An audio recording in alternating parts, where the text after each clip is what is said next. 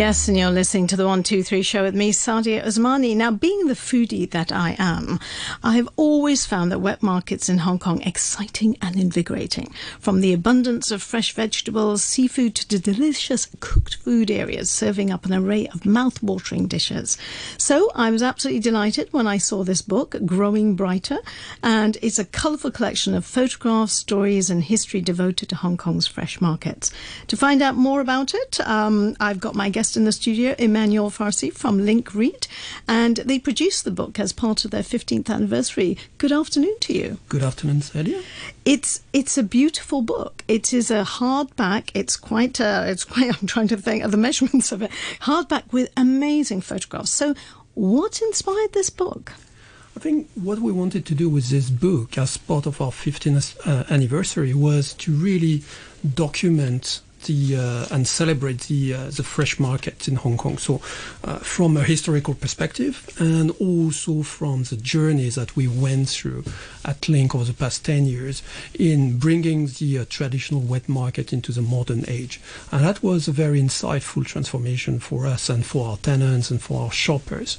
Uh, fresh market in Hong Kong, as you know, uh, are, are really at the heart of the community. they they have such such relationship to uh, the uh, uh, culture, to the the cuisine, the Cantonese cuisine, and they, they provide you know, they have so link in terms of the freshness they provide, the variety they provide. And so we, we found that fascinating and we wanted to reposition the fresh market into the heart of the community because over the years they lost that position somehow. Mm-hmm. Um, when we look at the uh, fresh market about 10 years ago, uh, they were not a place that people really wanted to go to.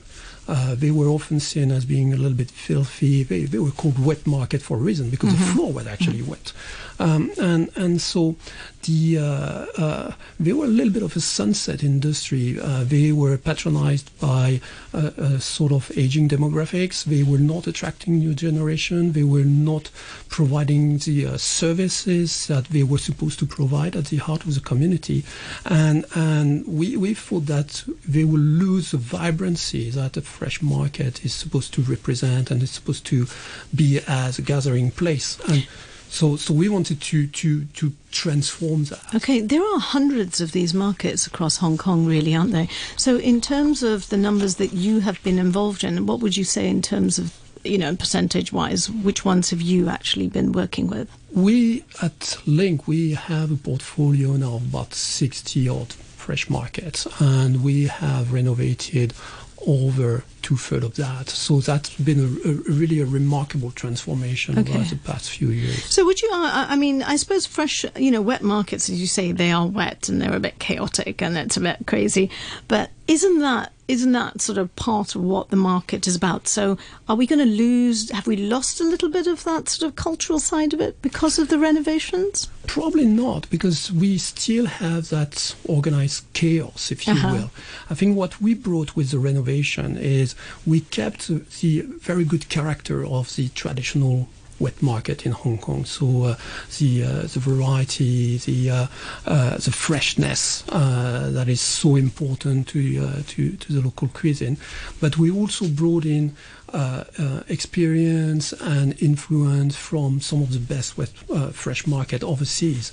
And that transformation actually made the uh, market a lot bigger. So they didn't lose their character, they didn't lose, they didn't lose their soul. Actually, we enhanced that a mm-hmm. lot more mm-hmm. by creating an environment that could multiply what a, a, fresh market should be. Yeah, I can see certainly, like for the consumer, I can see that because I suppose one of the things that maybe stops me going into the wet market sometimes is it's just so hot and I just get so sticky and, and I just need to go in there and just have that, you know, because we're, we, we're a bit spoilt now because we go to supermarkets and we're just, it's air conditioned, it can take credit cards, so it's easy.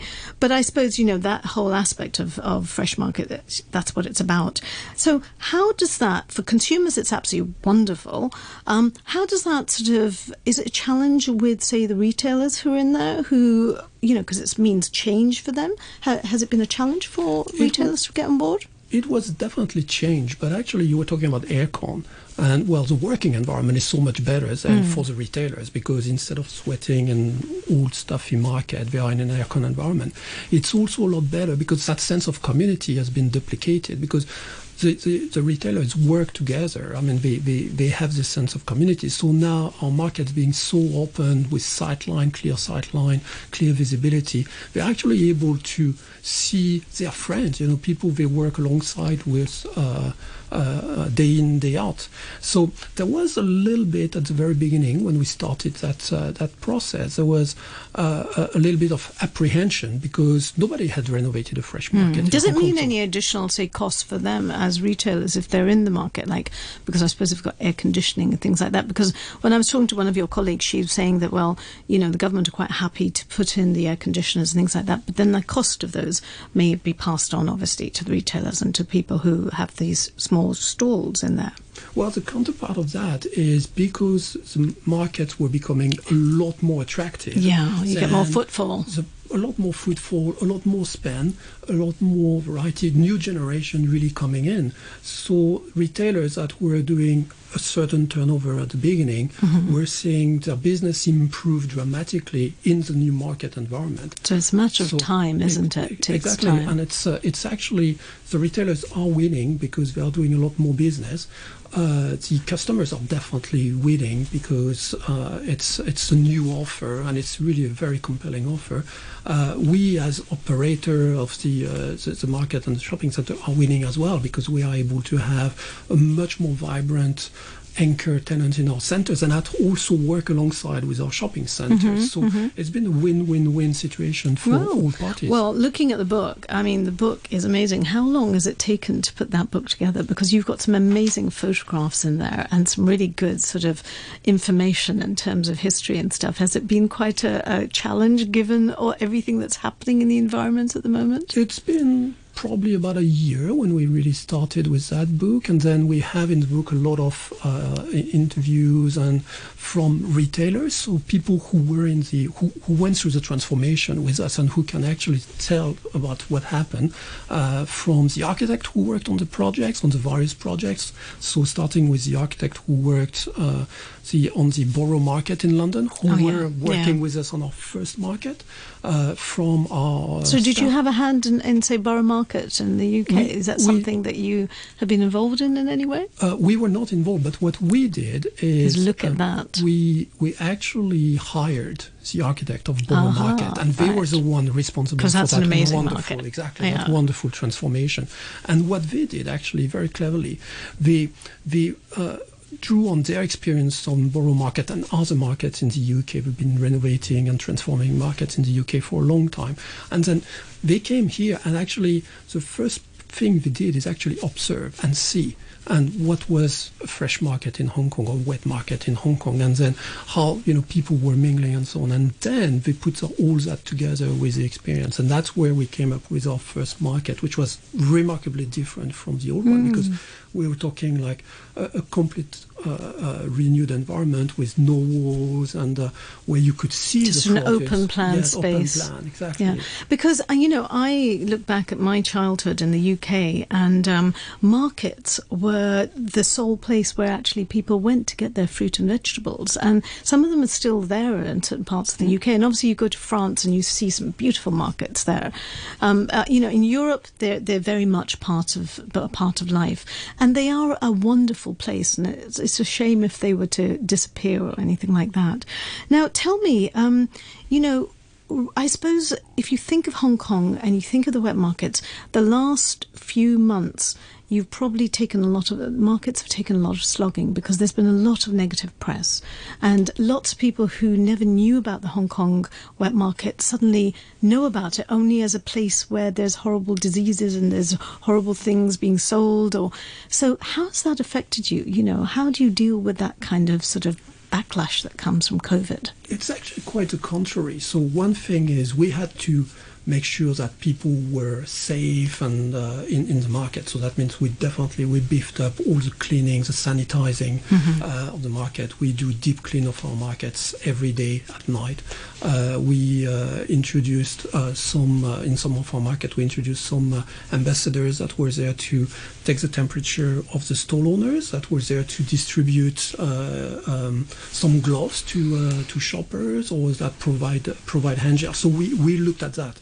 And then the other aspect is that the fresh market is actually a lot safer somehow because you can you don't have pre-wrapped everything so there is a lot uh, different contact with the produce and with the merchandise and it's a lot fresher so actually the uh, the uh, uh, in, in in the context of also people paying a lot more attention uh, to what they eat and where where they get their food from and so on. That was been that has been accelerated by COVID. Fresh market have been benefiting uh, overall from that trend. And, and did you find less people going in initially? More people going. Really? Yes, more people going because people, because of COVID, people were staying at home uh-huh. more, so uh-huh. they had to cook at home more, and and I think it helped people uh, uh, moving into the direction of uh, having healthier, you know, healthier diets and so on. All of a sudden, the COVID accelerated that trend, and then there is no better place than fresh market to actually see what you're going to have in your plate uh, later on, and to choose and to have the relationship with the stall owner who help you to choose uh, the, uh, the, the right fruit, right veggie, and so on. And to what extent has there been some attention placed on, say, because I, I'm just thinking about you know media coverage of this thing that you know of the types of things that people can sell in, in, in, a fresh market, in a wet market. Is there any kind of restriction or any things that are laid down, or is that something that's being thought of at the moment? There is in Hong Kong very stringent sanitary sanitary rules in terms of what people can sell and cannot sell in a fresh market. Uh, there is also a number of licenses that stall owners need to uh, need to obtain. So it's not like you decide to sell chicken or live fish in the fresh mm. market. You have you to go to, through a process. Exactly. Right. Uh, so from that angle, there is uh, a pretty, pretty pretty safe environment, I would say. Okay, so now what um, future things do you have? What's on the cards now? What kind of special? You've you've produced this wonderful book, which is lovely. Um, what do you have now as to projects and things? What are you working on at the moment? The way we look at uh, in relation to our fresh market, I think we look at them as something which is constantly evolving. So if we look at what we did about 10 years ago when we started on this journey, what we are doing now, it, it is evolving. So now what we are doing, what we've been doing the past few years is to uh, introduce more food in the market so that people not only go there because they, they buy food, uh, uh, fresh, fresh fruits and vegetables and all sort of produce, but also to have cooked food there. Mm-hmm. So we have snacks. Yeah, because cooked food is very nice. Yeah. I'm a regular at Hung Hom, and um, I think the cooked food area is great. Really, really lovely stuff. So that and, and the idea again, it's putting back the market at the heart of the community. Then the other thing as well we are doing is looking at, uh, we introduce e-payments, that's something we want to promote more. Mm-hmm. Uh, and there are a lot of other aspects that we are looking at in terms of possibly loyalty programs, for instance. Uh, traceability of food supply will become a big thing in the future, so that's also something that might come to Hong Kong. Mm-hmm. Um, and the markets, I mean, they are not a, a static thing because they, they, will evolve with the community. Sure, sure. They just develop as people's needs develop. Um, if I was to just ask you, just to finish up, um, after all, all the markets that you have worked on, and you know, and there's some lovely pictures in there. Which one market to you stands out that you think I, I want to go to? So, which one do you think I should go to to go and check it out to really get that good experience of what you guys I have done? Think there is one uh, standing out at the moment is in is in uh, Tseung Kwan O. It's called TKO Spot. So something that renovated recently. Okay. And it's actually a good a good one in terms of the variety because you will have like $30 pak choi and $13 pak choi. So there's a you uh, you you will see so a whole range the whole of things. range okay. within the same category. Great. So that's very interesting. Well, I shall have to check that out. Emmanuel, thank you so much for coming today. And it is a lovely book, and I've got the details on my Facebook page if you want to have a look at the book. I've put it up there. You can actually flick through and look at the categories. But thank you very much for your time. Thank you for having me.